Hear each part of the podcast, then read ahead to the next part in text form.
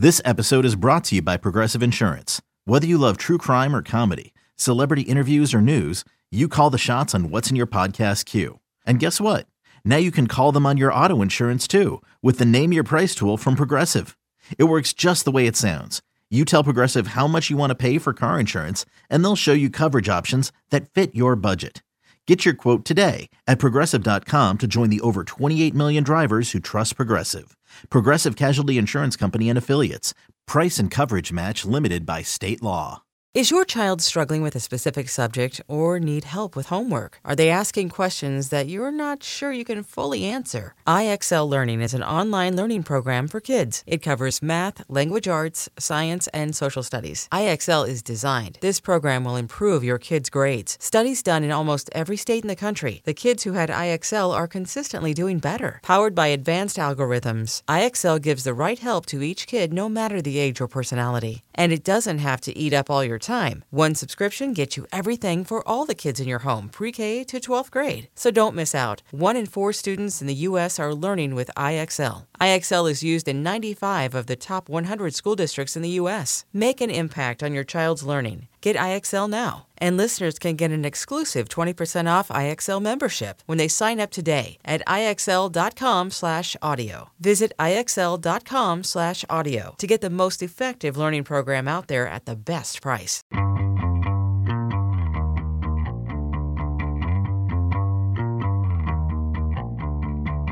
Hey, everybody, this is Richard Deitsch, and welcome to the Sports Media Podcast. My producer is Patrick Antonetti. Our guest this week, if you are a fan of professional wrestling, he really needs no introduction. Chris Jericho is now working for All Elite Wrestling, AEW. He hosts the popular podcast Talk is Jericho, lead singer of the band Fozzy, a New York Times best-selling writer, Le Champion, the demo god. Chris Jericho, one of the most, um, quite frankly, one of the most iconic pro wrestling figures in the last three decades. He um, he's doing this um, podcast right before he performs at AEW Full Gear on November 13th at 8 p.m. at the Target Center in Minneapolis. Um, that's pay per view. So basically, go to any of the providers that you usually use for pay per view, and you can see Chris and um, and seeing Chris what he does best, which is perform in the ring. This was just a fascinating podcast for me. Obviously, I think people know I'm a wrestling fan, but you, you don't have to be a wrestling fan to enjoy this because we talk about professional reinvention, Chris's ability to change his character over multiple decades for multiple companies, and how just you know you can use that in your everyday life. There's basically few people in Chris's business who've been better at reinventing himself than Chris Jericho. We get very deep into sort of um, how he approaches media, uh, how he chooses the people he speaks with, what he consumes. And for Chris, uh, he consumes, uh, quite frankly, a number of uh, daily uh, wrestling uh, outlet publications. So to keep up on what's going on, we talk about television and the speaking of the demo god, we talk about viewership of AEW, the importance of the 18 to 49 demographic, how Chris looks at that, and how he looks at that in relation to the WWE. Talk a little bit about um, Chris's role in bringing in wrestlers such as Jon Moxley into AEW. Get into uh, the podcast. Chris's podcast is incredibly successful. Talk is Jericho is uh, not just one of the top sports podcasts in the country, but frequently on uh, the top 100 lists in the United States and Canada. Get into a little bit of how Chris chooses his subjects and what uh, what he's interested in when it comes to a podcast guest. And then finally, we finish up with um, Chris goes pretty granular on his promos. Uh, that's always something interesting to me. How he approaches them. Does he practice them beforehand? Why they've become so realistic? And how do you navigate throwing realism into a promo? And does that indeed work? So, about uh, 52 minutes with uh, Chris Jericho, a, uh, a really interesting figure from the world of professional wrestling, coming up on the Sports Media Podcast.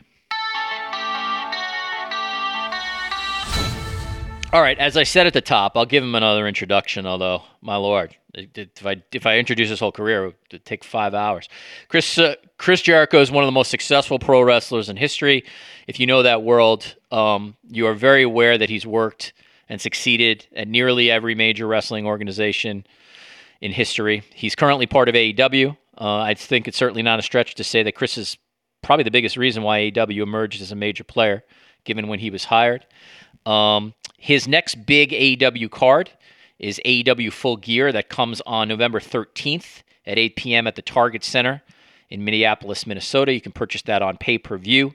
It'll be Chris's Inner Circle against uh, those evil American Top Team guys. Uh, that is a, that is available on all major U.S. and Canadian providers, satellite TV, digital streaming. Um, away from sports entertainment, Chris is the lead singer of Fozzy. If you're an AEW uh, fan, you know Judas in Judas in my mind. He's a New York Times best-selling author. And um, we've had a lot of wrestling people on here. Paul Heyman, Renee Paquette has been on this. Those two have been on this podcast many, many times. Jim Ross, Seth Rollins, and now Chris Jericho joins that list of people from a fascinating world. Chris, welcome to the Sports Media Podcast. One of the greatest days of my life, right here, right now. Chris, I'm so tired from that introduction. I just want to end the podcast now. I'm exhausted. um, all right, here's where I want to start. Um, your ability to reinvent your character is something that um, no bullshit here. I, I, honestly believe you could teach a semester long co- course at a college on reinvention, and that those lessons could be taken well beyond sports entertainment.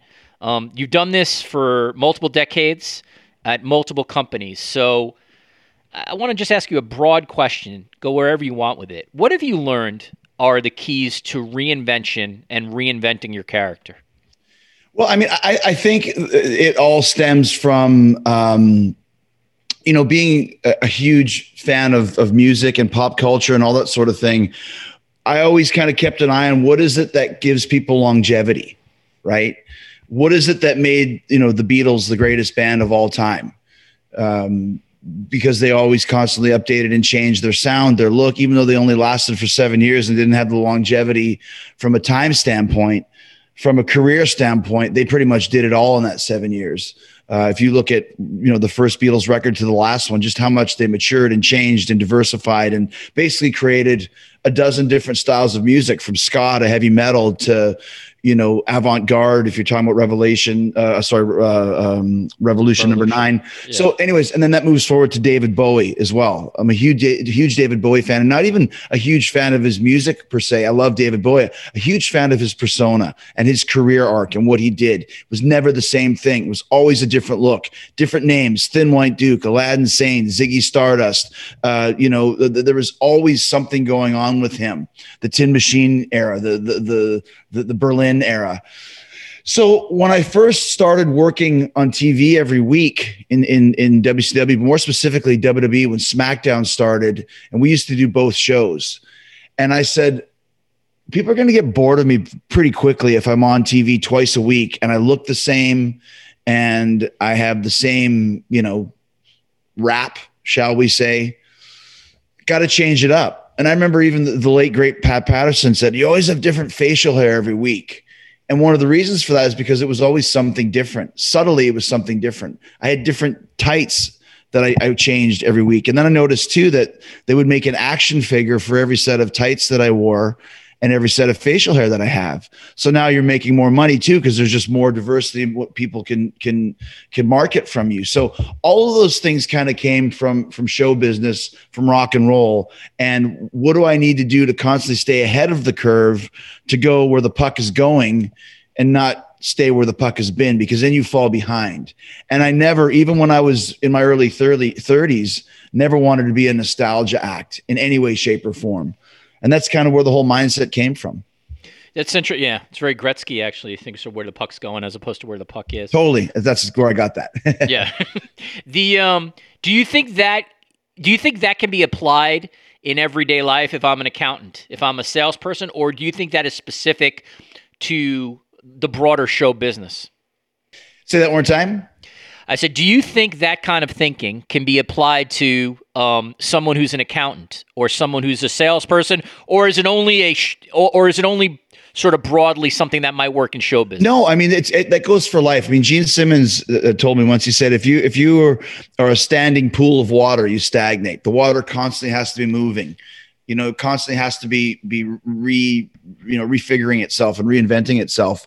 And so this is not just for show business. This is a life lesson. It's i wrote a book. My fourth book is called no is a four letter word. And it's basically a self-help book that hmm. anybody could read. How i did things in my vocation and in my uh, world.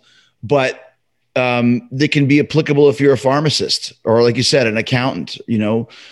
Challenge yourself. Don't don't always be complacent. Be happy with what you have. Always be happy with what you have but don't be happy in the place that you're in if you think you can do more because there's always a way to make it happen. You just have to also too take a chance sometimes richard. Like that's another thing. Like you know when i it's such a little thing now but it was a big moment for my career in 2008 when i switched from uh, uh, uh, kind of the Y2J character to this new bad guy character. And I switched from long tights to short tights. It was a hmm. big deal. And I got rid of Y2J, got rid of the countdown, got rid of everything that I was known for and said, do not call me Y2J on uh, on commentary. Don't refer to me in any media or any marketing. No more countdown. You know, uh, and and and no more pictures with the long tights. It's all about this new look and this new image. And once again, the Kiss is another great example. This is like when yeah. Kiss took off their makeup in 1983. You're basically changing everything that people know about you and betting on yourself. So you have to bet on yourself. And if you bet on yourself and you really believe what you're doing can be accomplished and be done, then I'd say nine times out of 10, you're going to win.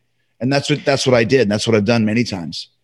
You mentioned media before, and obviously, given the subject of this podcast, um, there's a number of things I want to ask you about. I have read interviews with you, Chris, where you know from um, sort of varied publications, is like the Baltimore Sun to some FM station in the United States to you know some podcast to Stone Cold interviewing you on the WWE network. Um, you know, you these are very different publications with very different audiences do you have a general approach to when it comes to media requests? And and if so what is that approach? Absolutely. Once again i'm in the media. You know talk is jericho is is my podcast. And if i can pat myself on the back it's a very successful podcast for eight years now uh, one of the top podcasts in the world which we've yep. built up over the last almost decade. And the reason why it's good and the reason why people like doing it is because I know what it's like to get asked the same questions all the time.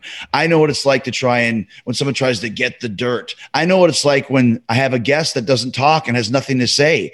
It's like when you do an interview, you have to understand that you are there to basically entertain.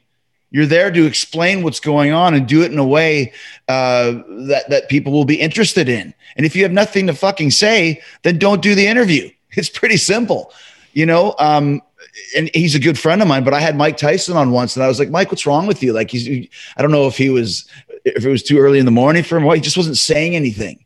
And it's like I got I have to fill 45 minutes minimum. That's that's my show. 45 to 60 is the interview time from my uh, rules. I could do five minutes right. if I wanted to. I could do five hours if I wanted to. But I find an hour is the perfect interview time. But when he wasn't saying anything, I had to fill the 45 minutes with with my stories. So I think my approach to media is have some personality, have some charisma, have some energy, and have something to say. I don't need to be prepped for an interview. I, don't I don't need any, you know, uh, you know, obviously if we're going to talk about something, let me know beforehand. But if there's a question I don't want to answer, I'll just weave around it. It's very simple to do. You, you, don't have to to tell Chris Jericho how to do an interview because after 31 years, I know how to do an interview, um, and I know how to how to uh, be an interviewer, which is another uh, uh, uh skill that isn't easy to do. So, b- being a media person, and once again, too, I'm a trained journalist as well. So I, I went to college for journalism. I understand how to write a story. I understand what you're looking for as you know a host as a writer you know and and i think all those things kind of combine to you can put me in any situation. If you said chris you're on the tonight show in five minutes and i stepped into a phone booth and came out with my hair washed and a nice suit on I, will go right on. I don't have to fucking you know you don't have to tell me what you want me to talk about. I, I got it. Let's just do it. I think what comes with confidence and experience but it's also knowledge of how to do and how to give a good interview. When it comes to the places you've worked for, um, and let's just take the last couple, obviously, you know, AEW and uh, WWE.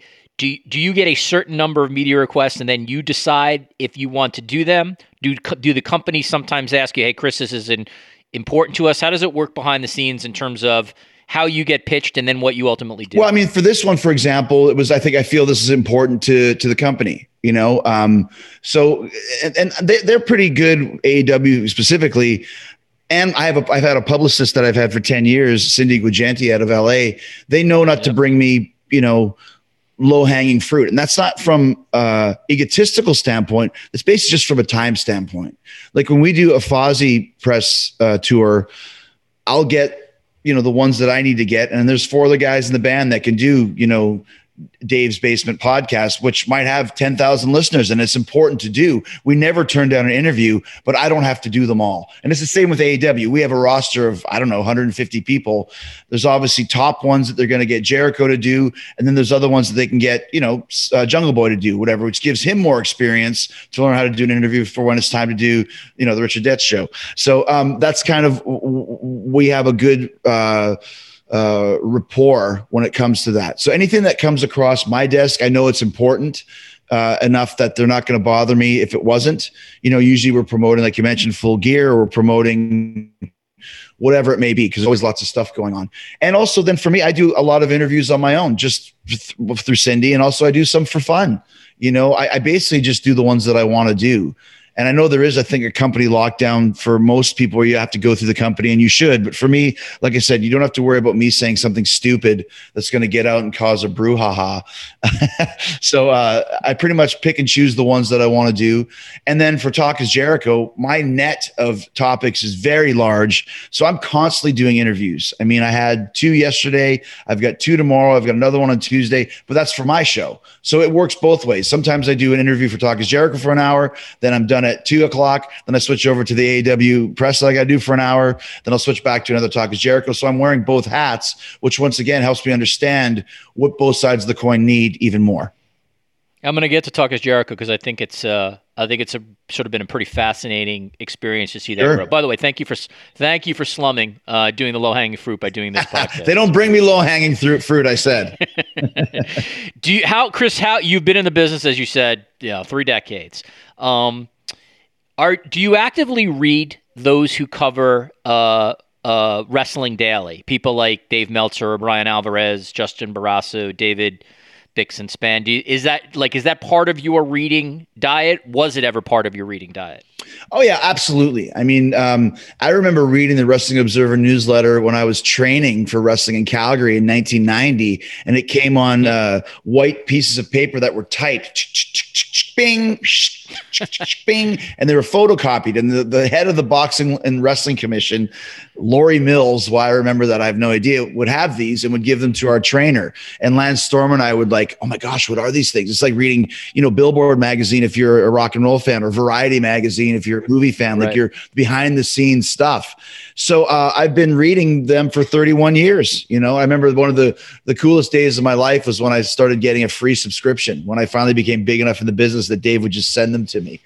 Um, so yeah, I, I- do listen. Uh, I don't read the Observer anymore. What I do is I listen to Wrestling Observer live. I listen to the podcast now, which has gone a a lot of ways for a lot of my reading. So um, I'll basically hear all the information that I need on the podcast that they do. And uh, that's a daily thing. And then I'll always check the websites. I check uh, uh, Figure Four Daily, which is Wrestling Observer, as my dog is barking. Sorry. Um, We like no, yeah, it's all right. It's good, It's good. for the audio quality. We like we like the There organic. you go. You want uh, the real Chris organic Jericho? drops. There it is. I do. Yeah. Exactly. Uh, and then I read a couple other sites just to see what's going on, and and um, you know, it, it's it's a good way to kind of keep track of everything because there's so much uh, material and so much content right now uh, going on in the wrestling world. So that kind of helps me stay on top of everything.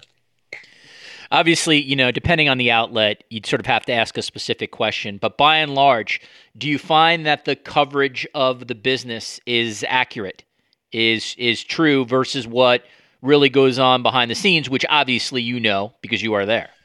I mean, you know, I've always found uh, where there's smoke, there's fire. So most of the time, when you hear something, uh, it, there, there's there's a, a germ or a kernel of complete truth.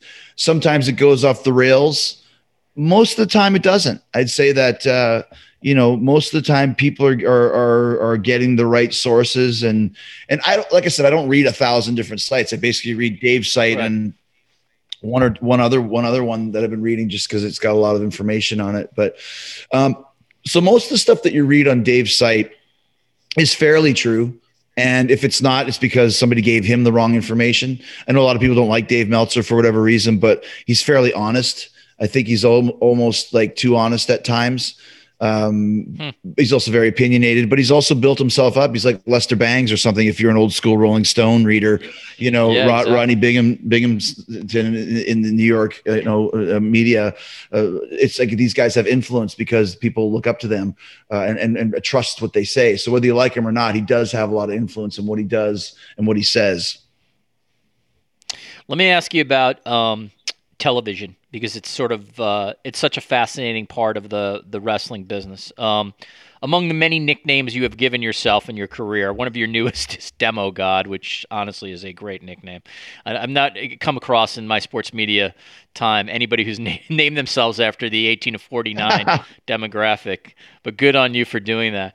Um, how closely, as a performer, how closely do you follow AEW's viewership? Very closely. I mean I'm, I haven't been christened with the EVP uh, name. I didn't want it. I, you know, I, I, right. I didn't want to have anything right, to do yeah. with being the official EVP, but I feel that I'm as much in the weeds with all the details of AEW as any of the EVPs are.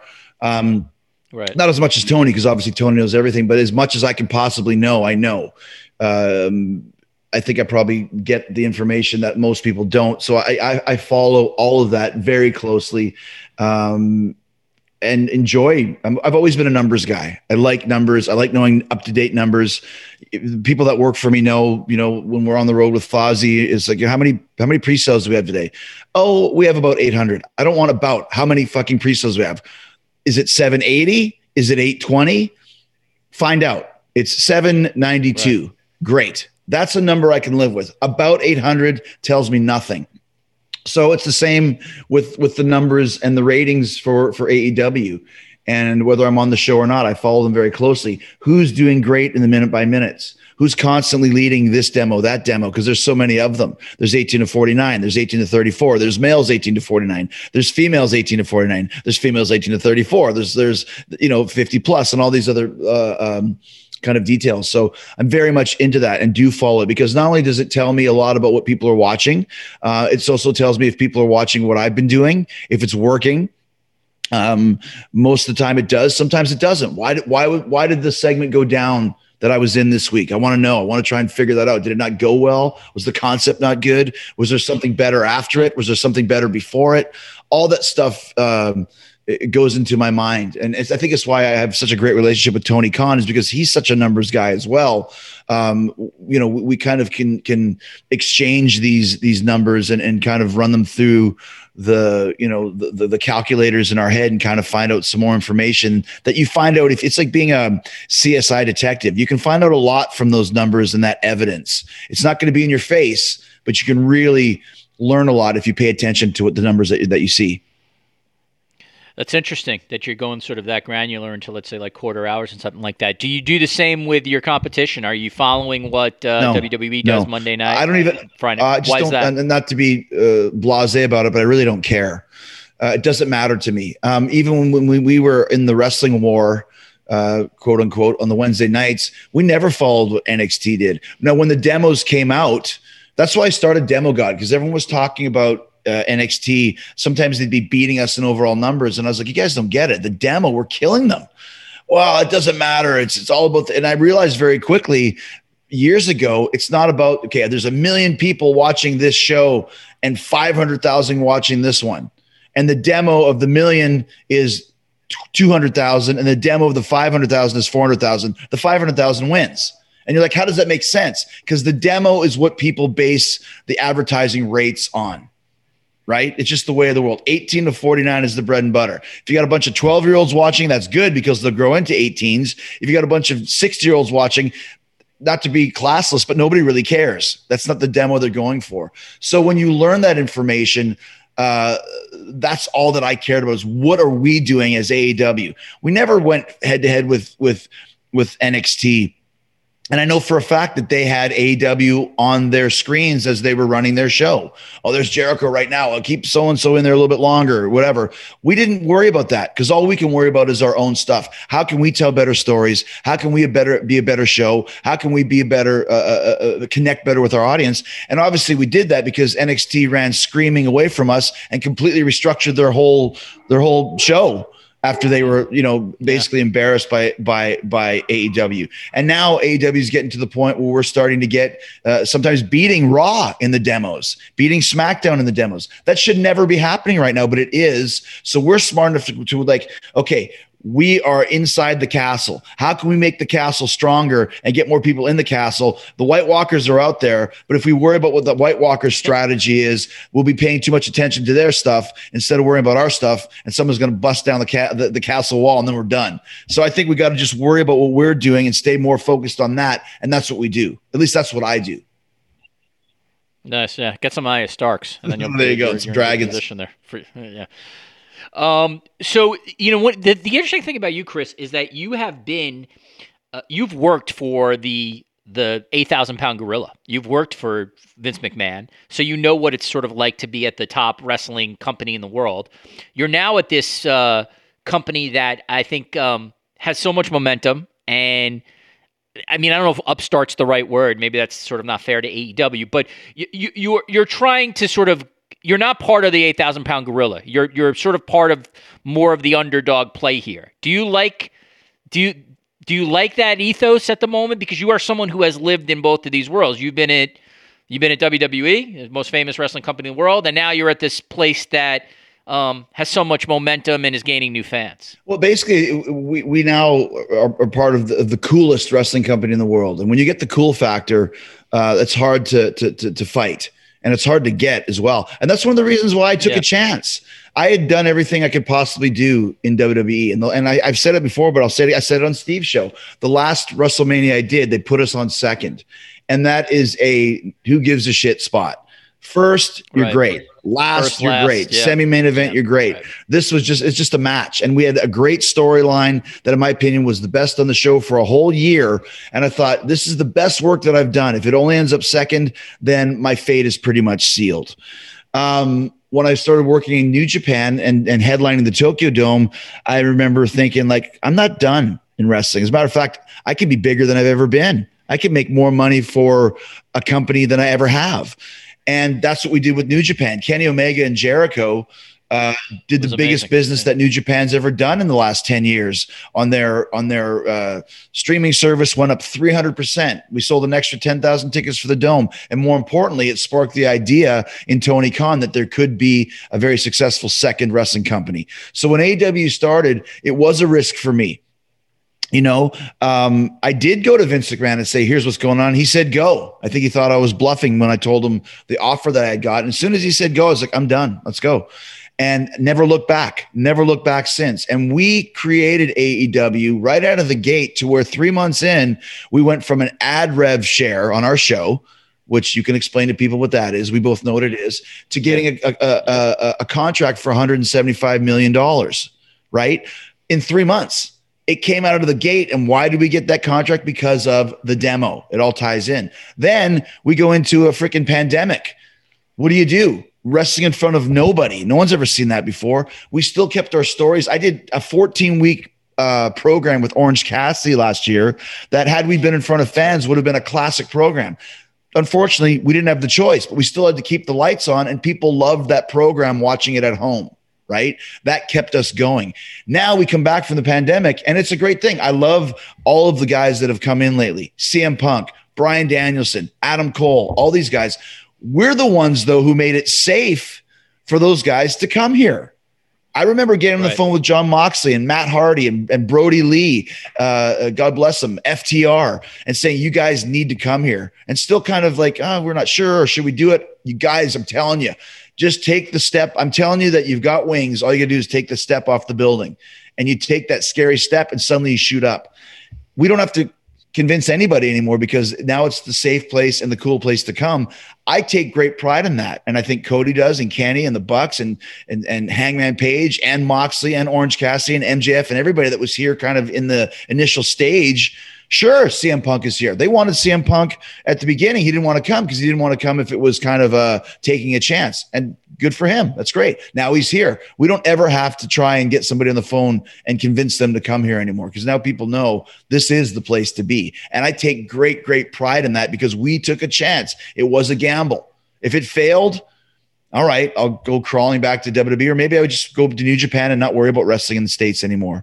But if we make it, suddenly Jericho's legacy is even more uh, locked in because I helped start this new company that basically changed the course of the entire wrestling business in less than two years.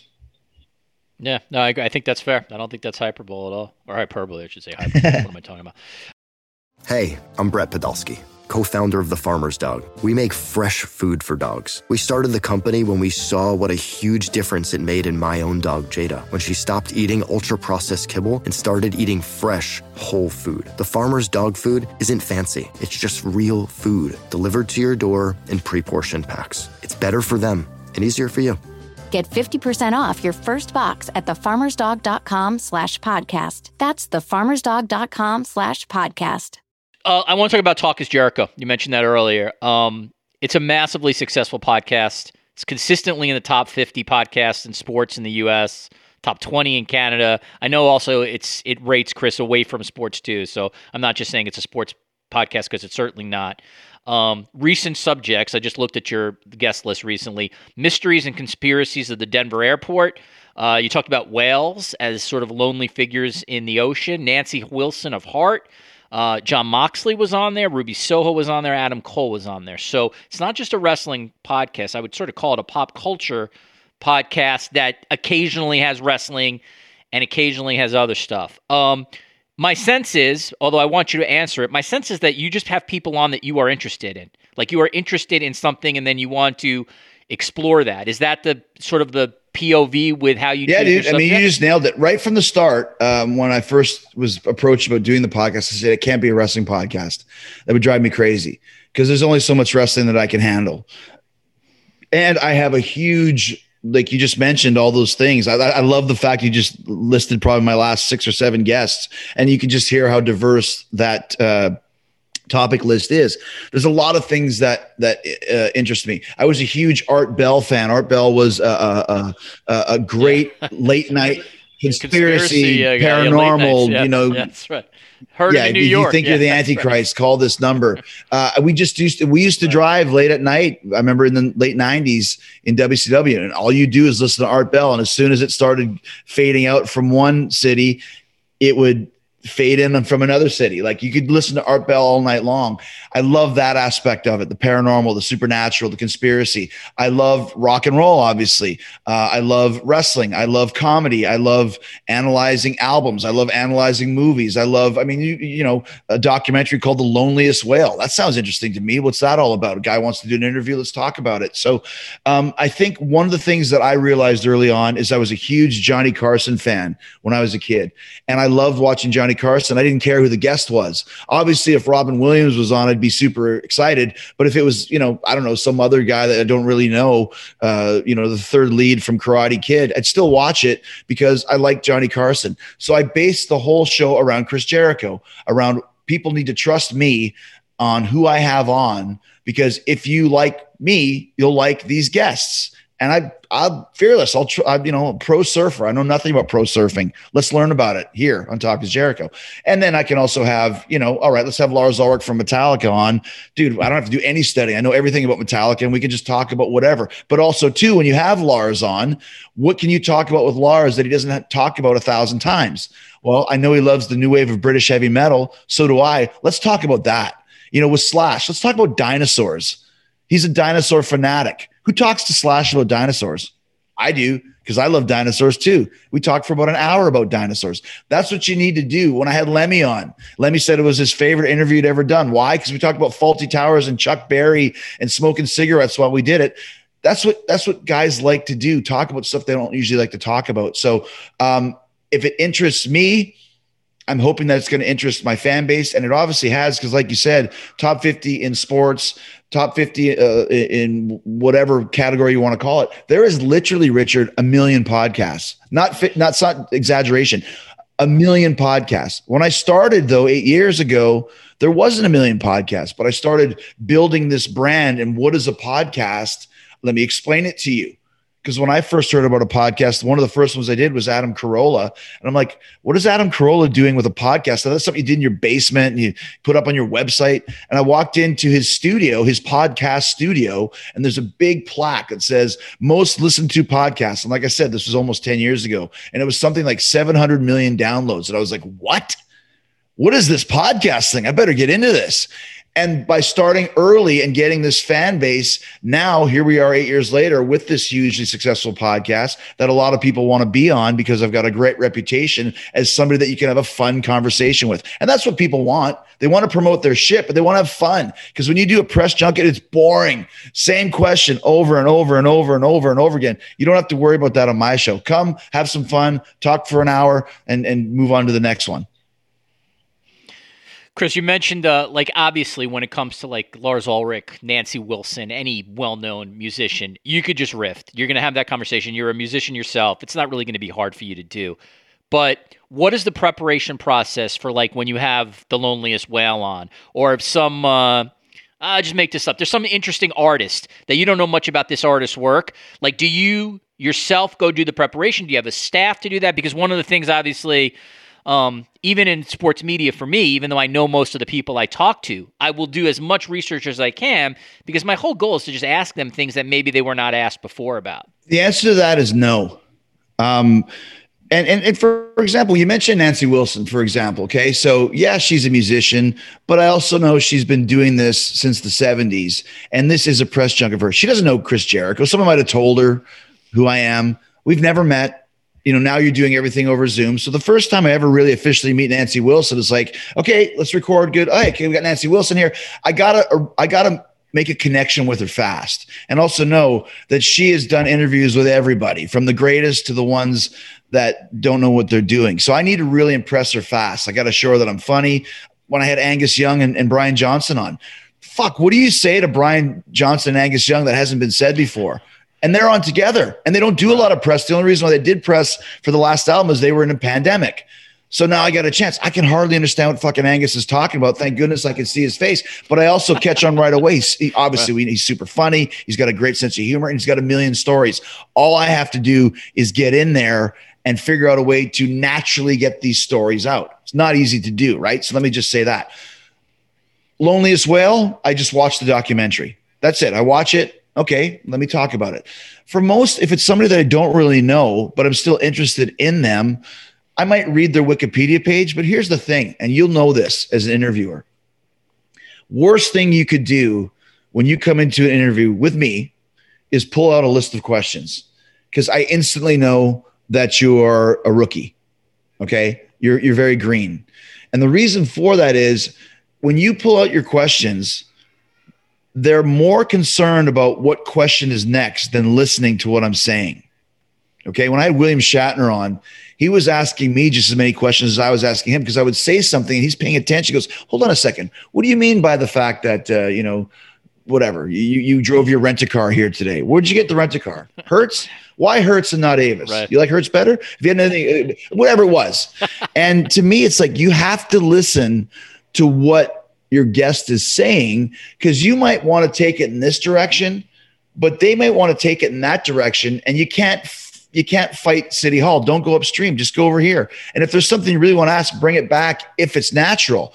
Because if i go to a bar and we're sitting let's say we're in an airport lounge or something we have two hours to kill and we just say what's up dude? What's your name? I'm richard. I'm chris. Where you going? Whatever. I don't put a list of questions and go okay. You meet a girl. You know you don't you just talk whatever the interests are, that's where the conversation goes. And that's what I like to do with my show. I don't really call it an interview, it's a conversation, it's a chat. We're talking. Because when you get into interview territory, that's when it's like, what question am I going to ask next? What question are you going to ask next? If you're listening and the conversation interesting is interesting enough, you can go anywhere you want with it. And I do have a little notepad that I have with me, and I'll write down just words. You know, like uh, what did I do? I had my interview yesterday, and you can see I wrote down why and I circled it. There's something that I wanted to ask him, and to, so I wouldn't forget it. I just wrote down why. So when he's finished his train of thought, then I can say, so why is it that this happened or that happened? if I didn't write down why, I might forget. But that's basically the amount of uh, of, of research that I do, unless it's something really, really deep. If we're going to go into, I don't know, cryptocurrency or something like that. But also, too, though, I don't know anything about cryptocurrency, so I would have to assume that my listeners don't either. So let's learn about it together. I did that with NFTs on the show. Let's let's explain what an NFT is, so everyone listening can figure it out. Last one on your podcast. Um, you have such a varied uh, group of uh, of of subjects. I mean, again, obviously, I just I just mentioned like your last six. I mean, if you can't get a sense of the diversity there, I, I'm not sure what else I could give you. Have you made any decisions in terms of subject areas that you don't want to go to? The one thing when I looked at your sort of list of subjects, Chris, is generally speaking, you will pretty much talk about anything. You don't really go that much into politics. You did have uh, Trump Jr. on, which I'm sure you got um, uh, criticism for. But the thing that was interesting about that is you actually acknowledged that this you would get criticism for this. It might be a controversial interview. So I wanted to get a sense from you that do you approach it that you'll go into any area, or are there certain areas that ultimately, you know, maybe you want to stay away from because you are asking for some kind of polarization. Well, here's the thing, and, and, and, I'm a journalist, right? I'm a trained journalist. I've got the diploma on the wall. Journalism is supposed to be neutrality. It's not anymore. It's all fucking opinions. Real journalism is reporting, reporting facts. And yes, I did have Donald Trump Jr., but what people don't say is I also had Andrew Yang on. So if you're going to go deep Republican, I also went deep Democrat.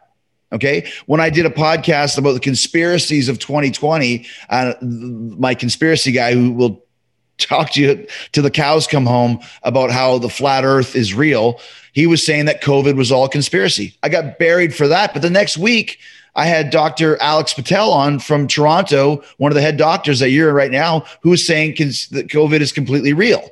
So if I'm going to go this way, I'll also go that way to tell both sides of the story. People don't want to hear that though. They don't want to hear, oh, Jericho had Andrew Yang on. What, what a political asshole. They had Donald Trump Jr. on. And I ask you as a journalist, who would not want to go to Trump Towers, go up to the 30th floor and have a meeting with the son of the president of the United States? I think that's pretty fucking cool as a journalist whatever side of the coin you're on, even if you want to go there and say that the president of the United States is the biggest asshole ever, and, and, and that might be my opinion too. No one really knows. But I thought as a journalist and as an experience, there's Secret Service guys right out the door, and it's a clear window. And you can see them standing there watching. That's a pretty cool life experience, I would say. So, yes, I would do that. And I would do it again in a second. I don't really stay away from anything, but if I'm going to go, like I said, if I'm going to go left, no pun intended, then I'll go right as well. And it gives people uh, different uh, uh, shades of maybe the same story. So I like that. I loved having, and like I said, I knew I was going to get crucified having the conspiracy theorists. Because once again, I am an Art Bell disciple. Would Art Bell have this guy on? You're damn right he would. But then I also had the doctor who was saying, listen, man, you know, people are dying here. And we all know that. I'm not subscribing just because I have somebody on my show doesn't mean I believe anything they say. I had a guy who who told an amazing story about how he and his brother were kidnapped by a family of Bigfoot. Is it real? Is it not? Doesn't matter what I think. He believes it. He thinks it's real. And that's what makes a great guest is someone who's very committed to the story. You could say, oh, Jericho's a fucking idiot. He he had these guys on that said they got attacked by Bigfoot and and and he thinks it's real. What a loser. And it's like, no, dude, it's it's it's one guy's story. And that's what journalism is. You tell the story. I give people a forum, no matter what it is that you want to talk about, to talk about it. I stay out of it. I'm Johnny Carson, man. Doesn't matter what I think. It's my show. My name's on the marquee. When you're my guest, what do you think? I like that, and I have no problems getting uh, uh flamed and roasted. You know, on Twitter, it happens to me on a daily basis. Don't really care. Could really care less. That's the thing with social media is everyone's got an opinion. I'm just giving you guys entertainment fun stuff to listen to. And here's the other thing: if you don't want to listen to the the Donald Trump show, Junior, and you don't want to listen to Andrew Yang, just don't. If you don't like the flat Earth concept, or you don't like the loneliest whale, you don't like Heart and Nancy Wilson, just don't listen. There's another episode coming up, you know, in three days. It's okay. I appreciate you answering that. What, by the way, your social media uh, experience? Uh, how bad can it get for you? I'm sure, obviously, when you do something great, there's always people saying, "Yeah, Chris, Yeah, that last night's I- promo I- was awesome." Blah blah blah blah. I learned very What- what's the early on side I've. I've had a website since 1996, I believe we created. I remember having Web TV, which was which was uh, the first thing you would turn it on and it would take a while. It would like show this really shitty graphic of driving into a city, and then when it connected, I remember like, oh my gosh, I just got an email on my website from a guy in Yugoslavia. How the hell does that work? So I've been there since the start. And I learned early on if you are going to wade in the waters of social media, of Wrestling Observer reviews, anything, you have to have thick skin because there are people that'll tell you you're the greatest thing ever. And there's people that literally will, will say, I wish you would die. Like, okay, really? You wish I would die? Is that where we're at now? you have to have a suit of armor. You can't take it seriously if they love you, and you can't take it seriously if they hate you. If you're gonna if you're gonna go in that, eat that that forbidden fruit, you got to be cool with it, man. So I had never had a problem with that ever, ever, ever. If people don't like something that I do, it's fine. Especially on Twitter, because people oh, so and so's trending on Twitter. You know what that means? 2,000 tweets. How many people on Twitter? 2 billion? Nobody's even cares. It goes by so fast. So if they love you, it goes by so fast. If they hate you, it goes by so fast. And that's and that's basically it. So uh, have a suit of armor, have a thick skin, and don't believe the hype if they love you, and don't believe the hate if they don't like you. It's basically the best advice I can give. Selling a little or a lot? Shopify helps you do your thing, however you cha-ching. Shopify is the global commerce platform that helps you sell at every stage of your business. From the launch your online shop stage, to the first real life store stage, all the way to the did we just hit a million orders stage. Shopify is here to help you grow. Whether you're selling scented soap or offering outdoor outfits, Shopify helps you sell everywhere. From their all in one e commerce platform to their in person POS system, wherever and whatever you're selling, Shopify's got you covered. Shopify helps you turn browsers into buyers with the internet's best converting checkout. 15% better on average compared to other leading commerce platforms. And sell more with less effort thanks to Shopify Magic, your AI powered all star. Shopify powers 10% of all e commerce in the US. And Shopify is the global force behind Allbirds, Rothy's, and Brooklinen, and millions of other entrepreneurs of every size across 175 countries. Plus, Shopify's award winning 24 7 help is there to support your success every step of the way. Because businesses that grow, grow with Shopify. Sign up for a $1 per month trial period at shopify.com slash odyssey podcast, all lowercase. Go to shopify.com slash odyssey podcast now to grow your business, no matter what stage you're in. Shopify.com slash odyssey podcast. Let me. I'm going to finish last five minutes, Chris. I appreciate your time, and uh, so we promo it again. The big AEW card coming up for Chris AEW Full Gear, November 13th at the Target Center Yes. in Minneapolis. That is a good arena, by the way. Uh, you can purchase that on pay per view. Chris's Inner Circle against uh, American Top Team. Check that out. Uh, pay per view everywhere. All right, I am fascinated, Chris. I whenever I have. Uh, um, Heyman on or Renee's been on many times. Or Renee Paquette is Yeah. awesome, as I, I imagine you think as well. Um, I'm f- just I'm fascinated as a human being by wrestling promos um, because I think you can learn so much about life through them. Maybe that's a little bit too obvious, but I think politics, business, human connection. Like I, I think there's a lot to learn there. You you have been rightfully called one of the best Thank on the you. mic. That's not bullshit. I think that's just it- it's yet it's subjective, but to me that's objective. Um, and um, so, and I'm laughing at this because my favorite promo that you have done in the last couple years is you and Matt Hardy's drone Vanguard One. All right, so you literally were doing a promo where you got angry at a drone, which is genius to me. That's like pure improv. I was laughing. I'm watching this in Toronto, laughing my ass off, going, "Fucking Jericho's a genius! Like he's literally acting with a drone, and he's making me believe that he's pissed off at the drone. I don't know how he's doing this shit, but he's doing it." So I wonder, uh, like, so I just want to ask a couple like very granular questions. Um, do you, for your promos, do you sketch them? Do you write them down somewhere? Um, and if you do write them down somewhere, do you do you practice them in a mirror or ahead of time? Can you? I, I realize again you could do this for five hours, but as as sort of brief as you want to be, what is your process when it comes to promos? Because you have literally done them with humans, and you have literally done them with Um, drones. yeah, that was funny with the drone. I'm glad you caught that. Uh, and once again, you just have to commit. it's I, am I'm, I'm a, I'm a groundling. If you've ever heard of the Groundlings, the improv group, I am a honorary groundling Yes. as named that, by yep. Mindy Sterling, the director of the troupe. Uh, I, I worked with them for for about eight months. Um, you have to commit. And for something like the drone, you commit and you make people believe this fucking drone is real. And I'm pissed off at it. I'm going to smash it. That's just how it works. And that's what we're going to do. So, um, how do I do a promo? Well, it's, it's, it's, you know, I do write them down because I need to get my thoughts in order. But, and sometimes it's only an hour before the show. And sometimes it works great and sometimes it doesn't work. But, uh, basically just put my thoughts together. I'll write them down, kind of bullet points, and then just kind of think about it and let it sit for a bit. And, you know, if you're going to tell some kind of a joke or some kind of an insult, you better make sure it's good, you know, and once again, you better commit to it. Um, and, and, and you can't force it. It just has to come to you. I, I used to hate that in WWE. It's like you need an insult here. And if you didn't have the right one, you'd go out there. And I remember Vince made John Morrison use the insult of platypus dung. And I'm like, John, you can't say that. That's not, no one's going to laugh. He goes, Well, Vince wants me to say it. I said, Just say you forgot to say it. Yeah. Of course, he said it, it dies. And then, you know, like whatever. But, um, so you, you you have to be confident. You have to have your thoughts in mind, but you also have to be cognizant too that if things change, once again, like a conversation, if something happens, you got to roll with that too. So there is it's it's almost like I think if you asked Wayne Gretzky, we mentioned him earlier, how does he score a goal? It's probably hard to explain because it's just something that he does, and it's always been that way for promos for me because I was when I first started in 1990, I wasn't the biggest guy.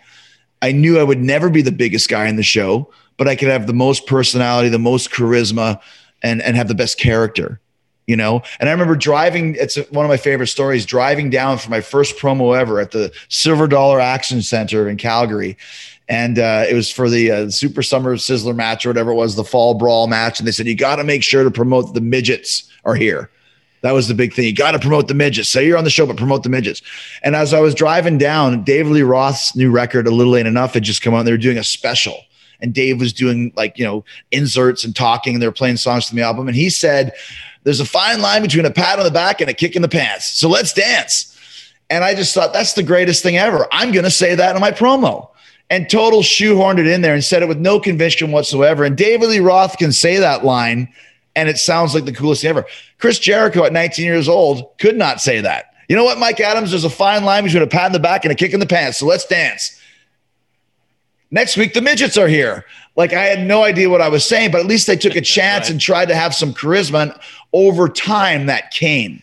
So it's been ingrained in my system as a good guy or as a bad guy, being fearless, committing, not worrying what, what people think about you. Oh, they might think I'm an idiot for saying this. None of that stuff matters. You, if you're locked in and you believe what you're saying, like you said, if people believe, if I believe that this drone is real, other people will believe this drone is real as well. And that's the most important thing about a promo. You have to believe what you're saying and be committed to it. eBay Motors is here for the ride. Remember when you first saw the potential? And then through some elbow grease, fresh installs, and a whole lot of love, you transformed 100,000 miles and a body full of rust into a drive that's all your own. Look to your left, look to your right. It's official. No one's got a ride like this. There's nothing else that sounds like, feels like, or looks like the set of wheels in your garage. With over 122 million parts, you can make sure your number one ride or die stays running smoothly. So there's no limit to how far you can take it. Brake kits, turbochargers, engines, exhaust kits, roof racks, LED headlights, bumpers, whatever your baby needs, eBay Motors has it. And with eBay Guaranteed Fit, it's guaranteed to fit your ride the first time, every time, or your money back. Plus, at these prices, well, you're burning rubber, not cash. Keep your ride or die alive at ebaymotors.com. Eligible items only. Exclusions apply. The other, the last thing I wanted to ask you about this, and again, this is just, it's like sort of fascinating to me. Um, one of the things that the audience loves is when uh, a wrestler pr- breaks the proverbial fourth wall, whether intentionally or not. And I remember Seth Rollins was on this podcast a couple months ago, and he said that John Cena would be one who would tell him to like go, go as hard at me as as you want. Bring up my real life. Like take it to a reality based place where the audience thinks like things are dangerous. And I wonder, Chris, from your perspective, um, Like, do you have a thought process on um, that line between realism and Yeah. um, you know, and a promo and and a work? And because like to me, like if you can play on that line, I'm just telling you as an audience member, I love that because it feels like there's something dangerous about that Well, promo, I- I- even I though I know it's part agree of the with half of that. Um, people at this point in time know that this is show business, and there's only so deep you can go.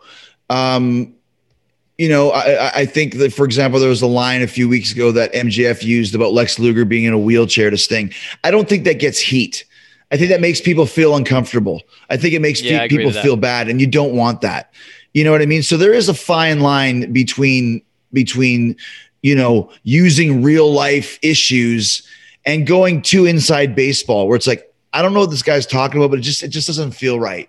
You know what I mean? And to me, that is the fine line of, of a, pre, a pro wrestling promo. If it's something in the universe that people know, then you can use it. If it's been on the show or something, if it's something behind the scenes, well, your dad was a drunk, and it's like, where did that come from? His dad's a drunk. Well, that sucks. Fuck, my dad was a drunk too. He used to beat the shit out of me. Fuck, I don't want to watch this show anymore. That's the way I feel it. I don't think it gets more heat. I think it actually gets reverse heat, which is people just going, ah, we know this is a show we don't really be, you know it's like if watching the new star wars movie and they go hey you know kylo ren you know your your mom uh, in real life you know i don't know had an abortion when she was 16 and it's like what does that have to do with fucking kylo kylo ren? Like it's two different things right? So i think i think there's a fine line to it. You can make things seem real with your intentions and the way you say things and the and the, and the, and the words you use. That makes it real with with the you give me a Chinese menu, I can do a promo on you, Richard, that'll make it feel real. This fucking kung pao is is really spicy, and you're gonna get it because of that. Whatever, right? So you got to be careful. And people sometimes go, oh, "I'm gonna say this, this, and this," and they're gonna get major heat, and people just kind of sit there going, "I don't know what he's talking about." So there's a fine line. Last one, Chris. Um, you can, um, you know, you're still performing at your age, which is phenomenal. Uh, I mean, you and Sting. It's Well, just, Sting's it's amazing, Sting's 12 years older than me, so give giving him that more. I feel like. I've watched you got. I know. No, I do. It's like seeing seeing guys Yeah. who were wrestling in my childhood wrestling today. It makes me, it, it- Right. It, it gives it gives me fountain of youth uh, enthusiasm here. Um, but you've also occasionally, Chris, you've been behind the mic. You know, whether it's with Jim and Schiavone, and I think the interesting thing about you is I could see you being a heel or babyface commentator. Like I, you could sort of do anything in that role. Does that have any? In, do you have any interest in that as you continue to sort of advance in your obviously in ring career, or is that something? That either feels too distant, or is it something that maybe you'll just explore every now and then, like you've been doing sometimes on the show? Yeah, I mean, I, I think that's one of the reasons why I had. I mean, we we did the the broadcasting basically by necessity when everything was shut down and we had to do. Uh, we filmed 26 matches in one day uh, last April. Tony probably Tony does know the exact date. I don't remember. And we kept the show on for four weeks with I think it was 29 percent of our roster when everything was getting locked down. And I was like, I'll just I'll come in and do commentary because the the plan was for me to be a guest commentator that week. And I said, well, instead of just doing it for the week, I'll just do it the whole time. And then you, you know, you got me locked in. So that's what we did. And it, it worked out good. Tony Schiavone and I had great chemistry. It was a lot of fun. I enjoyed it. I took a real Bobby Heenan, Jesse Ventura uh, mindset towards it. And I think Tony Khan kind of put that into his Yep. into his, you know, library and keep that for later. And then when uh, Rampage came up, he said, "I want you to do commentary on Rampage." And I said, "That's great, sure, I love it." So it's, yeah, it is something I would probably transition to. I have fun with it. I enjoy that side of things.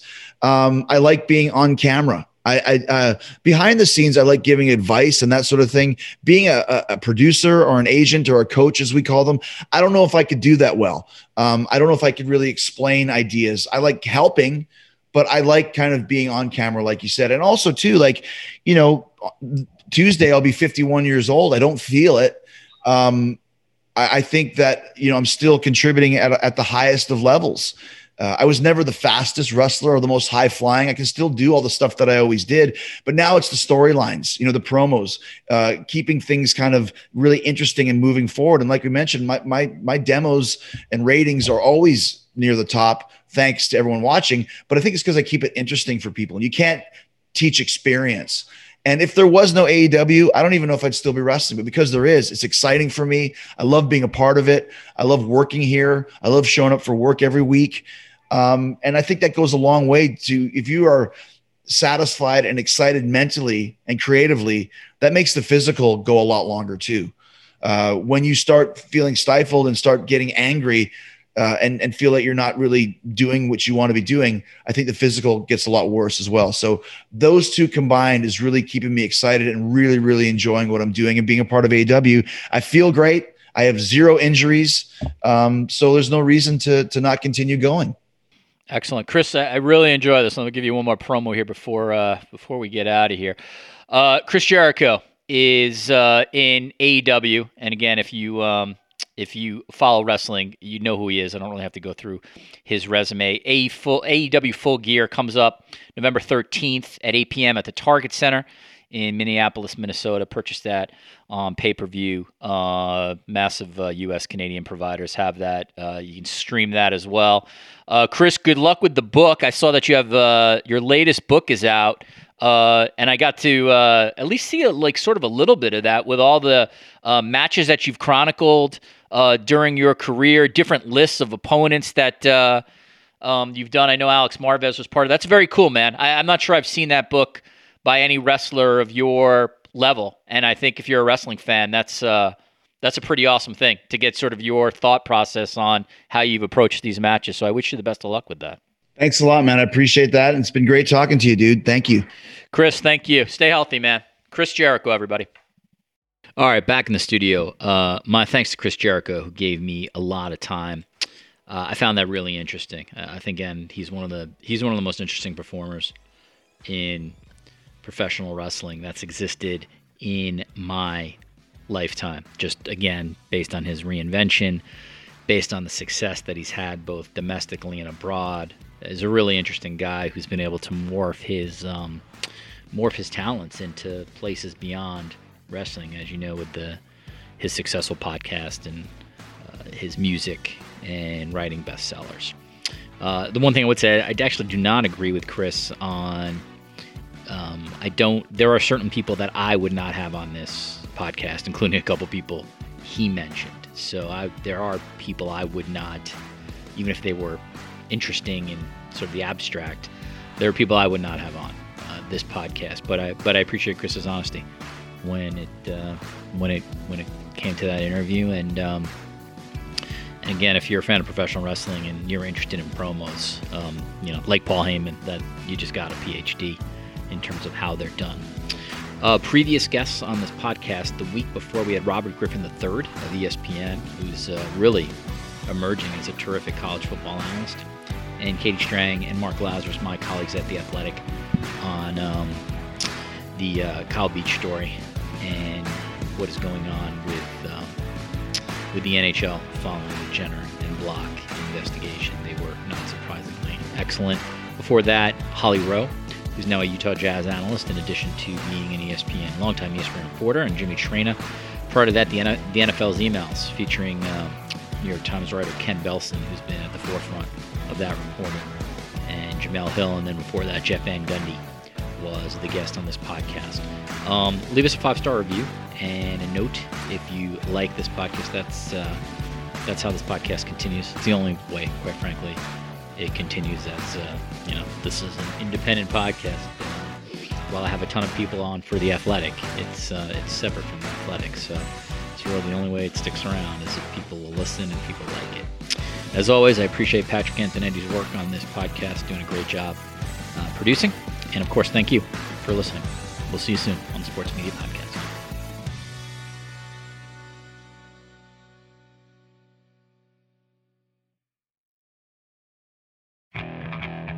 Okay, picture this. It's Friday afternoon when a thought hits you. I can waste another weekend doing the same old whatever, or I can conquer it. I can hop into my all new Hyundai Santa Fe and hit the road. Any road. The steeper, the better. Because my all new Santa Fe is available with H-Track all wheel drive, so I can hit the trail without a worry in the world. Heck, with three rows and best in class rear cargo space, I can pack the whole family in with all our gear. We've got available dual wireless charging for our phones so we'll never lose touch with civilization, and we won't lose touch with the primordial power of Mother Earth.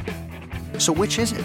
Waste the weekend or do something a little more epic? And conquer it in the all-new Hyundai Santa Fe.